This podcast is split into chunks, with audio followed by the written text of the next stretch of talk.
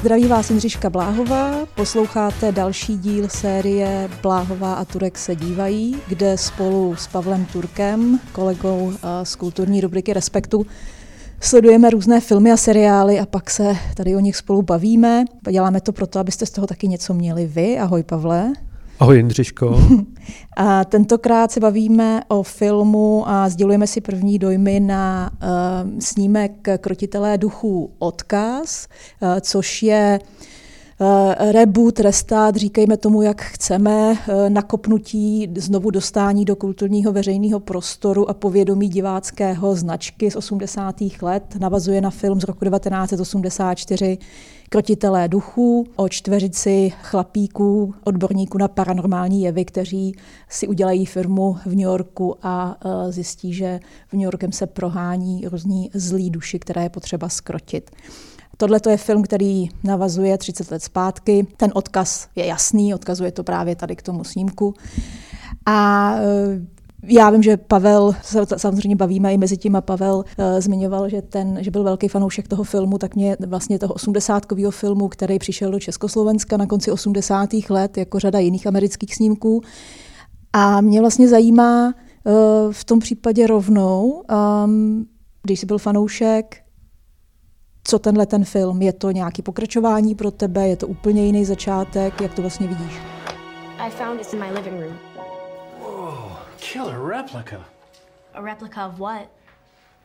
A ghost trap? Já tenhle ten film vidím jako úplně nový film. Těžko tam nacházím něco společného s tím prvním ve, jako ve spoustě aspektů, ke kterým se asi dostaneme.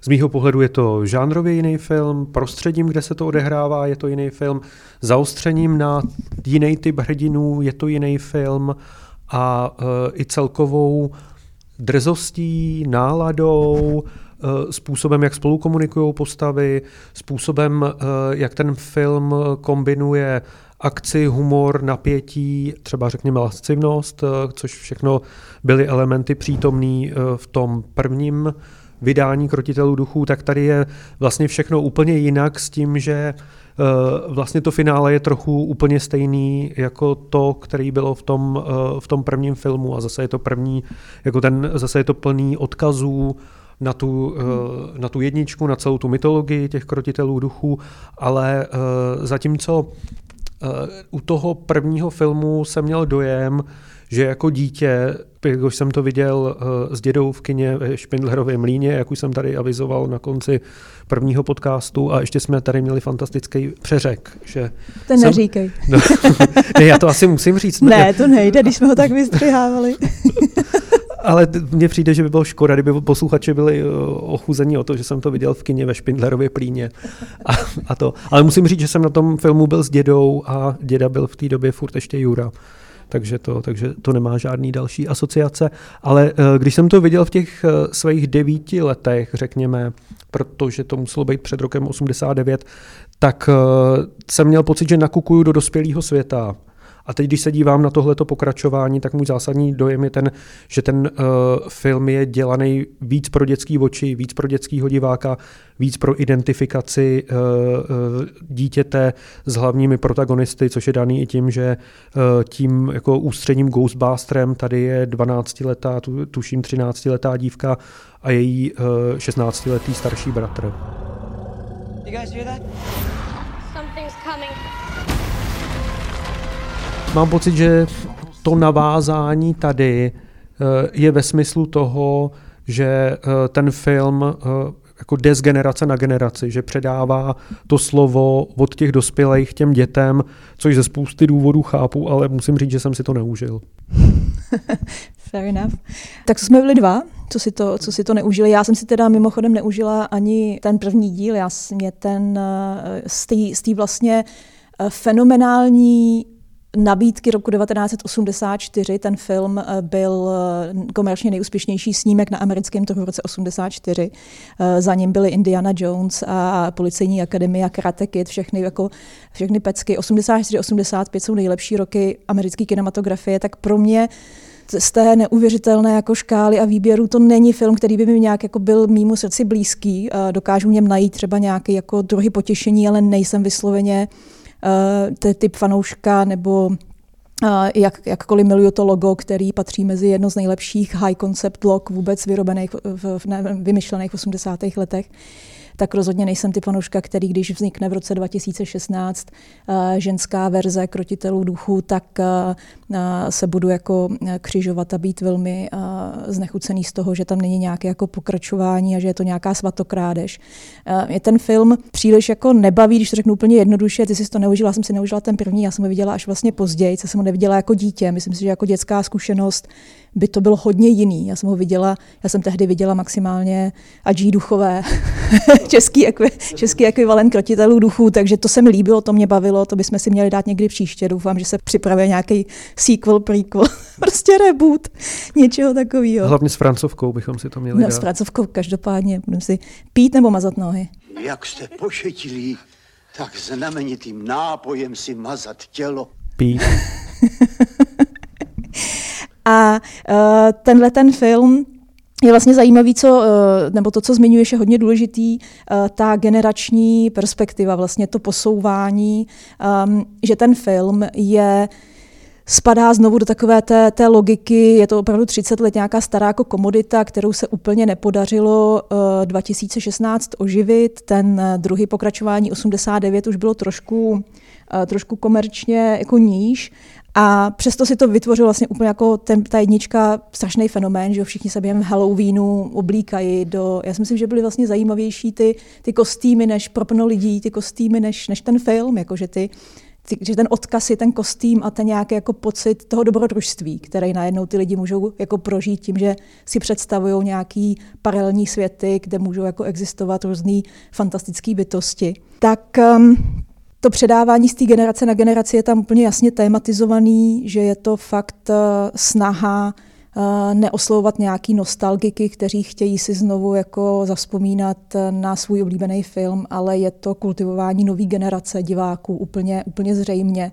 Eh, tam je jeden úplně jako jasný, kdyby nám to náhodou jako divákům nedošlo, tak je tam jeden obraz, kdy se ta malá hlavní hrdinka, která s matkou a bratrem eh, odjede do Oklahomy, eh, podědí, její dědeček zemře, oni zdědí ten, ten dům, je to podivín, pak se ukáže, že, je to, že to, to podivínství je, že je to krotitel duchů. Tak tam je jedna scéna, kdy ona se dívá na televizi, na počítač, na YouTube, dohledává si starý krotitelé duchu a vlastně se na ně dívá, aby zjistila pravdu o svém dědečkovi, takže krotitelé duchu se stávají záznamem reality, je to jako nějaký televizní prostě spravodajství v podstatě a zároveň je to o tom, aby se to dítě naučilo, je tam návod. Tady prostě většinu filmu obsahu budeme sledovat na, na na počítači, na obrazovce počítače, protože je to Netflix. Zároveň oceňme prostě ten odkaz toho, je to o tom odkazu, je to vlastně o tom předávání a o tom oceňování těch starých věcí, o nakoukávání si případně starých, uh, starých věcí. Takže myslím, že trošku jsme jako mimo mm, diváckou skupinu, mám pocit, že, že prostě nejsme, nejsme divácká skupina. To určitě nejsme a zároveň nutno říct, že co se týče toho, jak vypadá terén, tak ty Ghostbusters by měli mít eh, de facto docela dobře připravenou půdu na to, aby se mohli vrátit, protože hmm. těch eh, děl, který nějak eh, pracují s nadpřirozenýma jevama, s nadpřirozenýma silama, bylo v poslední době opravdu hodně. Tady, když třeba zmíním úspěch Netflixovského seriálu Stranger Things, tak tady je jasná možná paralela tím zavostřením na ty dětské hrdiny s tím, že jako hlavní jako postavu toho bratra zde hraje eh, Finn Wolfhard, ten samý herec, co je eh, i jako hlavním představitelem eh, ve Stranger Things, tak tady to vypadá celé, že bychom měli mít připravenou půdu pro to, aby, aby to fungovalo, abychom mohli vnímat dědictví starých krotitelů duchů dohromady s nějakou novou mystikou. A ono to formálně se o to ten film snaží vlastně ale uh, myslím si, že mu to hodně, jako, že mu to hodně nevychází, že v tom, že v tom selhává a není, hmm. není ani Stranger Things, ale není ani těmi původními Ghostbusters. Protože mě třeba, co by tomu dětskému divákovi v těch 80. letech připadalo na těch, uh, na těch Ghostbusters strašně zajímavý to, že tu je skupina čtyř lidí, čtyř chlapů, většinou stroskotanců nebo lůzrů a pro mě to bylo hrozně nový typ hrdiny, který jsem v té době, uh, kterých vlastně v, té době nebylo moc, na který se mohl člověk koukat, notabene v kině, uh, v kině v Československu. A uh, ta kombinace toho, že tu jsou čtyři chlapy, kterým nikdo nevěří, který honějí bytosti, na který nikdo nevěří, mně přišlo hrozně nosný a, a hrozně, hrozně zajímavý a vnímal jsem to daleko víc přes tu přes tu přes tu drzost těch hrdinů, s tím svým úzrostem něco udělat a postavit na něm třeba podnikání, protože uh, i, v tý, uh, i vlastně v tom původním filmu ta, ta víra na ty duchy není ze začátku moc velká ani v tom, ani v tom týmu a teprve se zvětšuje s tím, že uh, ty, duchové, ty duchové doopravdy jsou, že tam je a vlastně tenhle ten typ toho hrdiny, trochu hochštaplera, trochu flákače, kterým tam je Bill Murray, ho vlastně jako zosobňuje, tak to bylo něco, co mě na tom filmu přitahovalo, přitahovalo jako první. Zároveň musím říct, že eh, oproti eh, té, současné verzi eh, byl jsem i připravovaný tím, že ten film má dohromady několik různých prvků napětí, a bavíme se tu o strašidelných scénách z duchy, pak je tu ale strašně moc komických elementů v tom filmu a zároveň eh, ten první, ty první krotitele duchů mají dost takových erotických podtextů, takových lascivních, který třeba už v té současné verzi nejsou vůbec. Is o tu postavu, kterou hraje Sigourney Weaver, tam vlastně usiluje, uh, jak její soused, takový jako ňouma na patře. No, Ta... výborný Rick, Rick Moranis, ňouma na patře, ale i to je naprosto vynikající Rick Moranis, který pak se hraje důležitou roli v, v plánech Zulu a vládce, který chce ovládnout, ovládnout New York. A je fakt skvělý. A je to tak, a i Bell Mary vlastně tam usiluje o, to, o, o tu Sigourney. Je taky tam takový de, lehce jako ošoustí, no. když to řeknu jednoduše. Ale charismatický, charismatický samozřejmě. Takže, takže tam je jako ta, ta čtveřice těch hrdinů najednou nebyla, na, najednou to nebyly prostě extra chlapy, alfa samci, nebyli to uh, lidi, kterým by vycházely věci, taky to podnikání ze začátku nikam, nikam moc nevede a teprve až když na New York tak přijde ta katastrofa, tak, uh, tak, se, tak se vlastně ukáže, že se ty jejich schopnosti hodějí, což, je, uh, což je něco, co v tomhle filmu, v tom pokračování vůbec nefiguruje, tenhle ten typ toho napětí nebo ten typ podceňování protože ten typ podceňování se vztahuje jenom vůči dětem a vůči té dětské zkušenosti, která je ale úplně jiného typu. Jakože dětem hmm. se nevěří z jiného typu, než eh, z jakého se nevěří chlapům ve středním věku, který neudělali kariéru. Hmm. A, a to mě... Ale zároveň tady se vlastně těm dětem docela věří, což je na tom hodně jakoby zajímavý, uh, že ty děti tam to spochybňování ze strany eh, těch autory toho učitele, který ho hraje Paul Rudd, který vlastně se stane takovým parťákem v celé té akci, protože je to fanoušek bývalý Ghostbusterů, všechno o nich ví, rozumí, jak vypadá past prostě na duchy, eh, je fakt jako zapálený, reprezentuje tu starší generaci, která si pamatuje ty osmdesátky, a teďka, se, teďka teda vysvětlujete i mladší generaci, která naráží na svět, o kterém nic neví, co jsou ty propriety a jak ten svět vlastně vypadá, jaký mají štěstí, že se vlastně toho světa dotkli. On je takový přesně ten nadšený, ten zástupce toho publika, který fakt komunikuje to štěstí, že někdo měl jako možnost prožít, mít krotitele duchu jako součást svého zážitku nebo součást jako formativního um, diváckého zážitku v 80. letech, což pro plno lidí, hlavně pro americké publikum, prostě je. Je to jeden z těch jakoby základních, základních filmů. A mě na tom pak připadlo hodně zajímavý, jak i ve Stranger Things, který si zmínil, uh, se dětem nevěří hodně. Že jo? Tam je to hodně ten prvek, uh, musí přesvědčovat, musí vlastně jako mít tu aktivitu, musí si získávat nějaké jako postavení vůči těm rodičům. Někteří rodiče jim věří, ale ta autorita, ten šerif jim nevěří. Tady tyhle ten typ autority vlastně nefiguruje uh, a ta holka je braná jako automatický vlastně jako pokračovatel toho, z té schopnosti bojovat uh, s těmi duchy a krotit je. Až mi to teda přišlo na hranici, kdy, uh, kdy mě to teda rozčilovalo jako extrémně, že mi bylo strašně líto toho ducha prvního toho modrého ducha, který žere to železo. Tam mi vlastně přišla jako nějaká naprostá necitlivost, jako jestli, jestli tím chtěli jako, já jsem si z toho odnesla, že to je Eh, že to je fakt jako týrání duchů, ne krocení duchů. Protože pro mě to bylo skoro traumatizující jako záležitost, že eh, v momentě, kdy se bavíme o jiných jako eh, schopnostech vnímání a existence u zvířat nebo u jiných druhů, o nějaký jako mezidruhový, nějakým mezidruhovýmu soužití, tak najednou tady máme takový jako úplně zpátečnický za mě prostě brutální ničení jednoho ducha, který si v klidu prostě žere v staré továrně železo a po něho prostě zničej, oni ho chtějí jako zabít. A mně to přišlo vlastně v tomhle tom, jsem si říkala, co to sleduju, jako, že to je vlastně zajímavý, že tohle to se mě dotýkalo víc, než to jejich dobrodružství, že mně přišlo, že je to napsaný na takovým hodně jako, že se snaží vytvářet ten tu dynamiku a tu akci na takových zvláštních místech, který, protože zatím není to, co ty popisuješ, eh, ten, ta matérie toho filmu, kde si se mohl identifikovat s těma postavama, nacházel jsi tam nějaký podobný body, to, co teďka si popsal u eh, čtyřech chlapíků ve středním věku, který neuspěli a teďka vymysleli si nějakou fantastickou kariéru v éře, kdy se všichni ve státech dělali nějakou kariéru. Tak tady to mě vlastně ten moment, kdy mi dochází, že ta motivace tam vlastně jakoby není, že to nemotivované chování, že oni jenom jako narazejí na toho ducha a prostě ho chtějí zničit. A to oni nechtě, ani v, tom, ani v té jedničce, tam přece pak se s kamarádili s některýma těma duchama, že jo, ve dvojce. Pokud si z toho něco pamatuju, tak je to tahle úplně jako bizarní věc, že prostě týrají ducha. a přišel mi nejsympatičtější ten modrý duch, který prostě jet jako, jet jako železo, jo.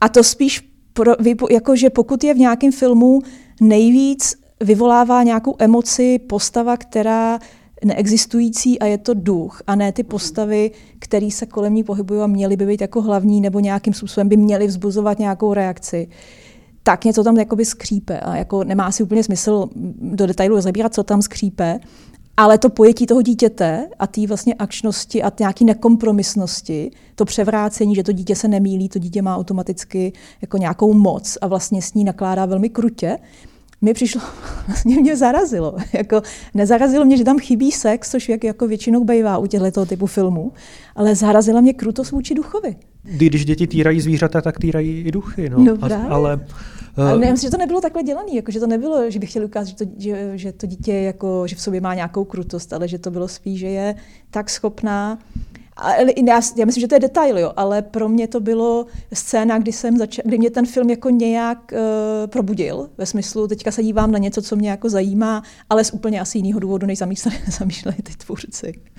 Protože tahle ta scéna je hodně výmluvná a mě by to zajímalo a, a jsem rád, že můžu tohle podcastu využít na, na to se ti zeptat, protože to, o čem já jsem tady mluvil na začátku, a sice, že já jsem ten film viděl jako dítě, ale vlastně nevím, jestli to byl dětský film. U toho, u tého současného pokračování dokážu říct, že to dětský film je, že, že to je film, který míří na to, aby ho v kinech viděli rodiče, co pamatují první krotitelé duchů se svými, řekněme, 9 plus potomky. Ale pro koho vlastně byl ten první film v roce 1984? Kdo, kdo bylo to publikum? Protože nejsem si úplně jistý, že jsem to byl já ve svých 8, 9, 9 letech eh, s tím vším, eh, kolik je tam eh, vtipů, řekněme, jako se sexuálním potextem, kolik je tam, kolik je tam vysloveně dospěláckých narážek, tak a zároveň jde říct třeba, jako co ty duchové reprezentovali v té době, jako, jako jaký typ síly v té společnosti? co, co Slizone reprezentoval, nebo co Marshmallow Man? Ano, co, co Marshmallow Man, co, co Marshmallow Man ano, reprezentoval. Ano. Kromě fantazie, fantazie Dana Aykroyda. Ghosts. Hello, Ghostbusters. They're real. You do? You have? They're here.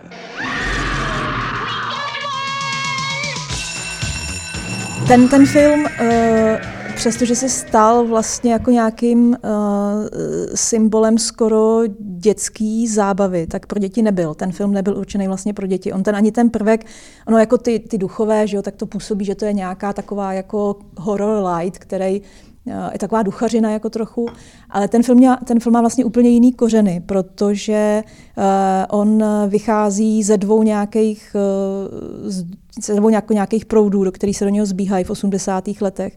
A jednak to je dědictví Saturday Night Live, což je teda satirický pořad, který se, který se vysílá od 70. let a, a vždycky rekapituluje dění toho týdne. A jak Bill Murray, tak Dan Aykroyd byli součástí toho týmu v těch prvních sezónách, takže vlastně byli, myslím, že Bill Murray druhá až pátá sezóna a je to vlastně pořad, který je udělal a je to pořad uh, s velmi jako specifickým typem humoru, z nějakých jako sketchů, často absurdních.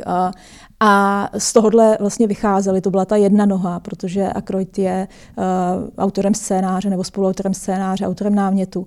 A ta druhá, a ta druhá noha byla vlastně komedie, typ komedií, který v té době byl enormně úspěšný a se kterými byl spojovaný Ivan Reitman, který režíroval Krotitelé duchů. A to jsou věci, v jedné z nich mimochodem je taky Bill Murray v Lampasech, což je 81 film. A tam hraje Bill Murray postavu prostě chlapíka, co není úplně dělaný pro vojnu. A je to takový lenoch. Takže něco takového podobného, jako takový ten model, takový prostě trošku, trošku hochštafler, trošku floutek, trošku se snaží jako na ten život nějak vyzrát, nechce nic moc dělat a je to zároveň že svůdník, je to takový takový neposeda ve středním věku.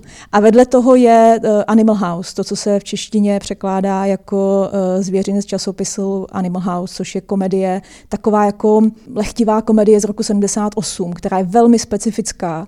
A uh, tohle to jsou, to jsou, obě, dvě, obě dvě jsou spojený s Reitmanem a on vlastně, uh, přestože teda to druhou točil John Landis, tak uh, on dělal jako producent Reitman.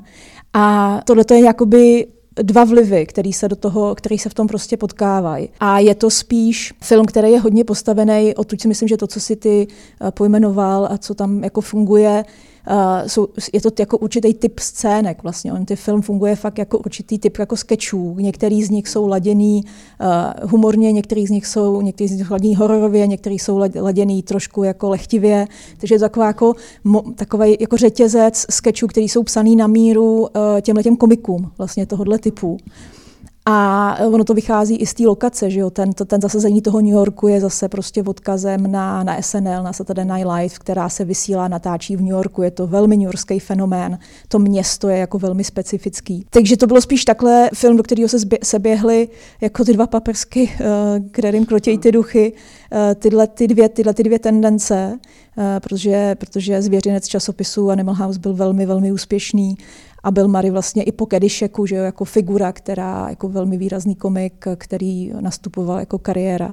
Já myslím, že se to zpětně spíš jakoby překlopilo to toho dětského, tím, co už jsem zmínila, že, že je to vlastně hodně snadno uh, se z toho vytáhnou takový jako dobrý momenty, který se dají aplikovat na, jakoby zakomponovat do toho dětského světa konzumování médií, tím, že se vytvořil, vytvořil, že vytvořily se videohry, uh, vytvořily se animované série, vlastně natočily se všechny taková to klasický franšízový kolečko, kdy se zjistí, že film udělal v kinech dobrý čísla. Je to vlastně hodně uh, jako prodejný ve smyslu toho konceptu a obehraje se to na všech těch platformách, tak potom to začalo žít jako komodita pro děti, protože uh, si se mohli kupovat že jo, merchandising a tak dále a to všechno bylo jako dětsky, jako friendly.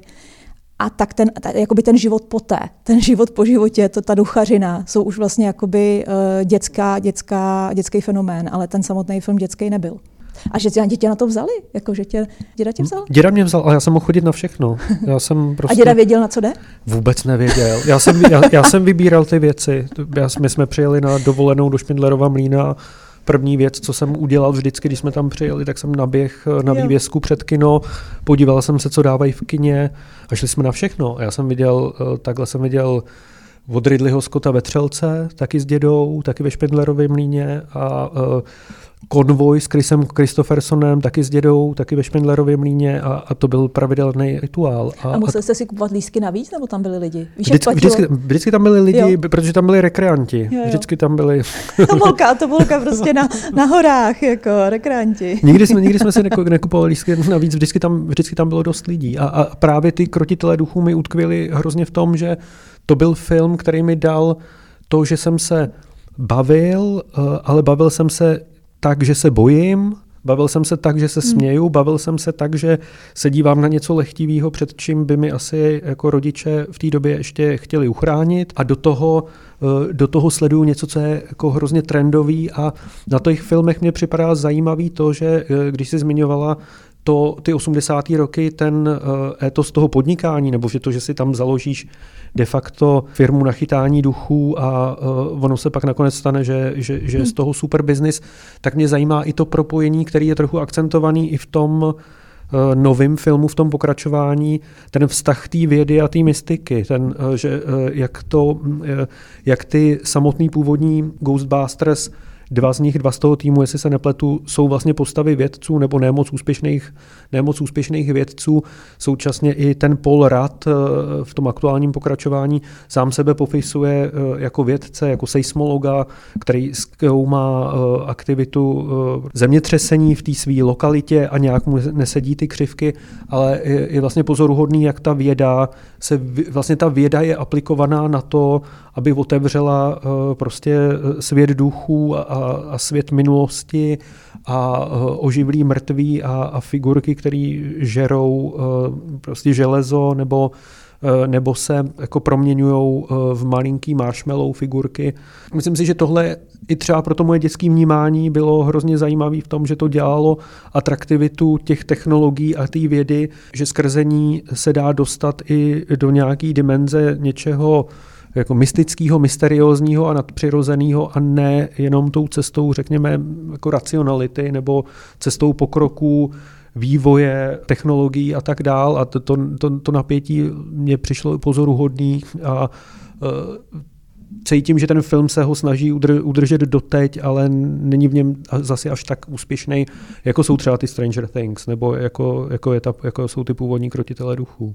Jako ono to vlastně nevybízí k nějaké touze vůbec o tom světě jakoby za tím světem uvažovat nebo ho vůbec vnímat, jako že běží paralelně, přestože je to samozřejmě jakoby fantazie, ale vybízí to v nějakých, jako, o nějak, uvažovat o nějaké možnosti toho, co existuje mimo vnímání o nějakých jako čtvrtých dimenzích, což je ta hravost v tom, že v tom je i nějaká, nějaké jako tajemství, protože často je tam, je to spojovaný i s tou mytologií nebo s tou mystikou návratu nějakých jako starých civilizací nebo starých monster nebo vládců, nějakých prehistorických, který jako vládli tomu světu a jsou to nějaké jako zosobnění temných sil, taky jsou v tom nějaké jako biblické motivy částečně, že je to taková, jako takový pelmel, protože Akroyd měl, Akroyd měl ve své, on, on strašně, on věřil na duchy, pro něj to byla taková, celá jeho rodina byla strašně zvláštní zvláštní. Myslím, že jeho dědeček měl eh, pořad, ve kterém vysílal rozhlasový pořad o duších. Jeho otec napsal knihu o duchařině. Jako maminka tvrdila, že viděla duchy. Je, je, to jako, jako uh, zvláštní rodina anamnéza, že on měl jako, že to, je, že to i vychází vlastně z něj, proto je to podle mě, byť je to bizarní, tak i jako nějakým jako hodně osobní film. On to totiž mělo na začátku vypadat hodně jinak, ten projekt. Uh, on to měl být vlastně film, kdy on, Aykroyd a John Belushi, což byl jeho parťák z SNL, který v roce 82 umřel, předtím, než se to začalo realizovat, uh, že budou uh, cestovat časem a galaxiema a potkávat různé typy jako příšer a duchů a mystických a mytických, mytologických figur a budou se s nimi různě střetávat a potkávat. A bylo to úplně jako sci-fi, bylo to vlastně úplně jinak tónem. A pak přišel Reitman, který řekl, to nenatočíme, musíme, máme 20 mega, pojďme to natočit prostě, jako pojďme to přepsat na komedii v New Yorku, jo. A budou tam nějaký duchové. Ale tahle ta rovina je vlastně, jako mě tam, mě tam baví ten, mě tam baví samozřejmě ten vědec, který vlastně té vědě nevěří, že jo? Ten vědec, který je sám jako uh, překvapený, že něco takového může, bavíme se o postavě Bila Maryho, který uh, je skeptik, který je vlastně úplně, každý vědec je skeptik, ale on je, on je takový, že jako si myslí, že to je úplně celý nesmysl vlastně a nechá ty kolegy, ať teda vymýšlejí nějaké svoje jako spektrometry a, a pasti a čtení jako duchu. A je tam přece výborná scéna, kdy uh, on zkouší ty telekinetické a paraschopnosti těch svých studentů, který samozřejmě využívá jenom k tomu, aby uh, mohl zvát holky na rande. Že jo? Takže je to přece takový ten jako oportunistický vědec. Ale je to zase nějaký jako zdroj nějaký inkongruity nebo nějakýho, nějaký typ jako humoru, který se tam díky tomu, že ta věda se dostává do jako absurdních poloh, uh, vlastně může objevovat. Zajímalo mě, co na to náš kolega, vědecký redaktor Martin Uhlíř. Jsme bychom si ho měli přizvat na krotitelé duchu, že by nám to vysvětlil, že to, že to neexistuje. No, ale je to, je to zvláštní vlastně pocit. Ten film je zase vlastně jako zajímavý v tom, že nutí člověka přemýšlet o, co jsme se bavili trošku toho, jako u toho Matrixu, tom momentu, kde se ten průmysl vlastně nachází, jako s čím přichází, co se snaží vytáhnout z těch zásuvek zastrčených, nebo co se snaží oprášit, co se snaží prostě oživit a resuscitovat a proč vysledovávat tyhle, ty, tyhle ty momenty a já mám vlastně pocit, že u těch 80. let, kromě Stranger Things, se jim to jako hodně nedaří, že vlastně jako nějak nejde ten esprit, že je to takový, jako ten, takový ten sliský duch, který ho jako nemůžeš chytit, protože má v sobě nějakou energii, kterou nejde zreplikovat úplně, jakoby, protože vychází přesně z trošičku jiných motivací a z jiného publika, z jiného momentu. Je to, tady, tady ten film je ještě vlastně mnohem víc um, pro člověka, který zná 80. kinematografii, tak je na začátku takový jako ten bonus, že si může odškrtávat ty filmy, který oni odkazují, na který oni odkazují. Všechno jsou to uh, dětský filmy, vlastně v uvozovkách, jako dětský filmy, uh, nějaký dětský dobrodružství, protože, jak si, jak si na začátku řekl, ten film je žánrově úplně jinde. A já jsem si teda na začátku, že ho prostě OK, tak tady vidím tady ten záběr je stůj při mě, tady ten záběr jsou, eh, nebo tady ten, tady ten motiv jsou ztracení chlapci, eh, tady to jsou Goonies, tady to jsou Gremlins, jo, tady to je E.T., že jo, jak, jak jede tím vlastně taková ta kamera typická Spielbergovská tím polem kukuřičným E.T., ale je, tam, je to zároveň takový, ano, poznáš to, ale vlastně je to tak jako, eh, jako sterilní. Je to takový, ty, takový to, to sterilní, ani ta nostalgie tam nefunguje. Je to takový jako katalog, který mu chybí, um, chybí to srdce toho, co se, co se z nějakého důvodu v těch 80. letech podařilo těm filmařům a já si myslím, že to je, já nemám plně tu teorii, ale myslím si, že to je daný tím, že se po určitém momentu jakýkoliv pokus o návrat do 80. let změní v akční počítačovou hru že v podstatě jakoby všechny ty filmy končí, najednou se přelomějí bez nějakého napojení na emoce a tak dále a stane se z toho akční film. Co se, a, a od, myslím, že od Indiana Jones a Křišťálová lepka, že to je takové jako konstantní selhávání kříset 80. let a že to prostě jako nějak nejde. A když se na to člověk dívá, ty filmy, tak všechny vždycky se zvrátí do akčního filmu, kdy to člověka přestane vlastně zajímat. Víš, že to akční, že ta akce na tom, vlastně to zmiňoval minule, že ta akce tě zajímá skoro nejmí. Jako když na ní nemáš ty emoce, tak jako se díváš na nějakou akci, ale že to vlastně žánrově úplně nepatří do toho filmu, že tam prostě, že akce není řešení pro všechno. A vlastně tady v těch filmech mi přijde, že akce je řešení pro všechno, že to je odpověď. Protože to zrychlíš, ty, ty děti se nebo divák se nasytí, že jo, tou kinezí. A nevím, jak to vidíš ty, jestli máš nějakou, nějakou teorii na to, proč nejdou 80. leta překlopit úspěšně do současné kinematografie.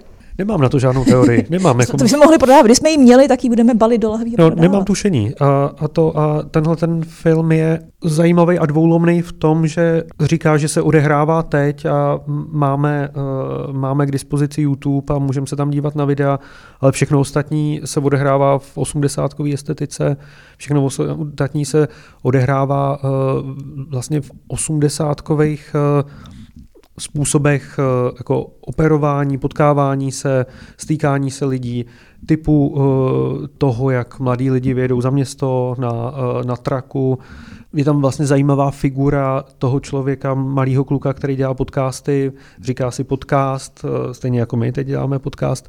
To jsou takový ozvláštnění nebo prvky, ať ten podcast nebo YouTube, že ti to říká, ano, má se to odehrávat teď, má se to odehrávat eh, v současnosti, protože tady máme eh, streamovací službu a protože tady máme typ eh, jako komunikačního kanálu, kterým se dneska komunikuje, ale jinak všechno ostatní, všechno ostatní, ať už to je hudba, ať už je to v oblečení, ať už je to typ fast foodu nebo dineru, kolem kterého se to odehrává, je ryze, ryze retro a, a, a 80 a vlastně se to teda omlouvá jenom tím, že jsme na Zapádákově, protože kdyby se to mělo točit v New Yorku, tak ten New York se jako 80 dneska nedá udělat, nebo eh, jako ne, těžko by se dal snímat z ulice tak, aby bylo uvěřitelný, že Eh, že nejsme v době eh, jako smartphonů a neustálého připojení na technologie a že neustále nemáme povědomí o tom, co se všude, eh, co se všude děje. To třeba mě docela iritovalo hodně, že ten film je zasazený do současnosti, ale nikdo se tam nechová současně, byť tam máme podcastera.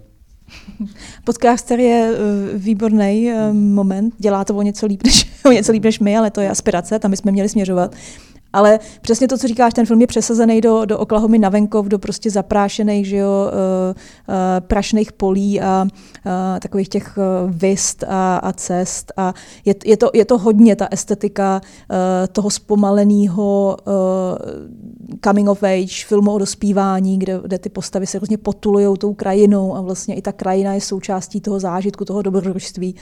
Tady to úplně je vždycky jenom jako nahozený, je tam nějaký jenom moment, aby nám to zapálilo na těch synopsích, že to tak má být, pokud to známe, ale vlastně to tam není spojený uh, s tou samotnou zkušeností, protože zkušenost není o dospívání, ale je o tom, že budeme krotit duchy a uh, navážeme nějaký vztah se staršími generacemi, které nám předají tu pochodeň. A tu pochodeň předávají, a to se vracíme zpátky na začátek a tím možná můžeme skončit, uh, předávají tak, že Ono to není jenom do té Oklahomy nebo do těch eh, na ten venkov americký kvůli tomu, aby nebyly vidět smartfony a aby tam byla nějaká jako antimodernita, ale i proto, že je to fakt ten nový začátek, že najednou ten bývalý krotitel se přestěhoval z toho města, my se od toho města odpojíme tím, že si prožijeme ten první, vlastně to první setkání, ten impuls mimo ten New York a ten film končí návratem do New Yorku a příslivem toho, že další dobrodružství, když oni ji přijmou do té party, bude vlastně v New Yorku, který už bude možná hypermoderní a možná uh, bude úplně jiný, nebo uh, uvidíme, jaký bude. A my si předáme pochodeň příště kam? Příště si přidáme pochodeň. Já se zkusím být nemít traumatizovaná z, z stírání duchů, což je strašidelná věc. A, a my si předáme pochodeň na Dextra. Okay. Skončí, skončí Dexter, končí Dexter, takže bychom se podívali na ambivalentního morálně relativního hrdinu, který určoval v jeden moment, co je v televizi cool a kam se posunul teď v Dexter Nová krev. Na to se těším. tak jo.